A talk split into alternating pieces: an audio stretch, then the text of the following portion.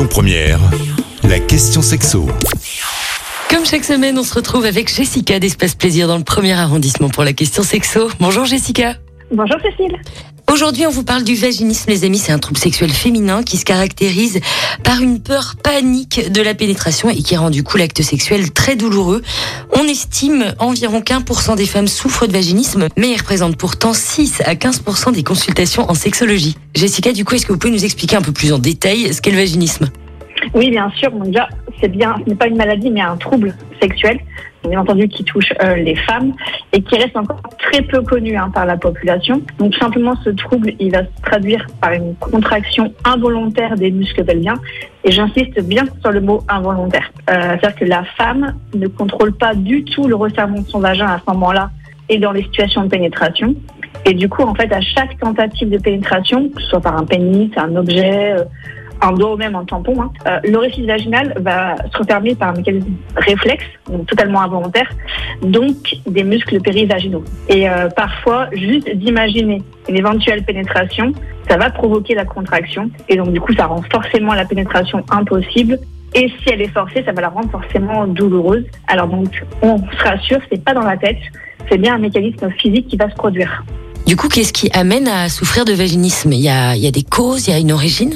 Alors, ce trouble euh, sexuel, il peut être donc déjà soit primaire, soit secondaire, soit global, soit situationnel. Donc, c'est-à-dire que primaire, c'est-à-dire qu'on l'a toujours, toujours eu ce, ce trouble hein, avec euh, n'importe quel objet, avec n'importe quel partenaire masculin. Et après, secondaire, c'est que c'est survenu beaucoup plus tard. C'est-à-dire que j'ai eu une sexualité avec des pénétrations possibles et un jour, suite à un événement, à un choc euh, émotionnel ou, autre violence, effectivement, voilà, j'ai eu du vaginisme. Ça peut être effectivement bah, tout ce qui est de violence sexuelle pendant l'enfance ou l'adolescence. Euh, ça peut être donc un choc émotionnel qui n'aura peut-être aucun rapport avec la sexualité.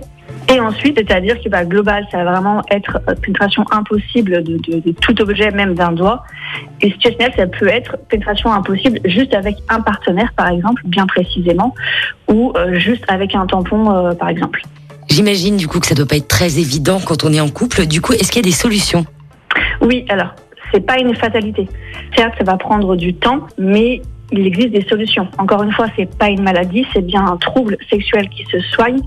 La première solution, bien entendu, ça va être de déterminer, donc de poser un diagnostic médical en allant voir son gynécologue. Le gynécologue va tout simplement s'assurer qu'il n'y ait pas de réelle maladie, d'accord Parce que quand on a du vaginisme, nos organes génitaux sont tout à fait normaux. Il n'y a, a aucun, aucun souci là-dessus. Et après, donc, en fonction, bah, du coup, on va vous poser des questions.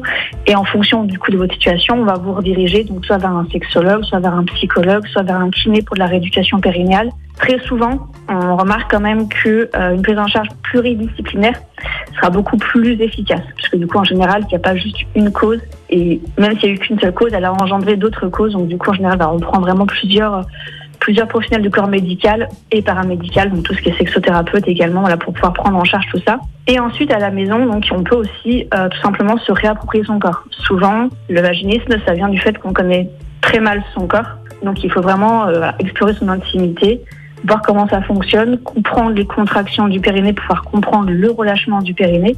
Il faut vraiment devenir maître de son corps, puisque du coup, on le rappelle, c'est bien une contraction involontaire, donc c'est le corps qui décide et pas nous. Donc du coup, il faut simplement voilà, se réapproprier son corps pour devenir euh, maître de ses contractions. On vient de le voir, le vaginisme peut provenir de plein de raisons différentes. Un traumatisme, une baisse d'estime de soi ou encore un blocage émotionnel et psychologique. Rassurez-vous, il existe des solutions. N'hésitez pas à aller consulter une sexothérapeute ou votre gynéco pour en parler. Merci Jessica d'avoir répondu à nos questions.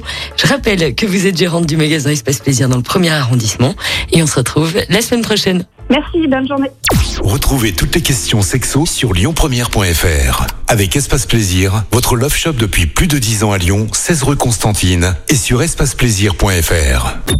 Écoutez votre radio Lyon Première en direct sur l'application Lyon Première, lyonpremière.fr et bien sûr à Lyon sur 90.2 FM et en DAB+. Lyon Première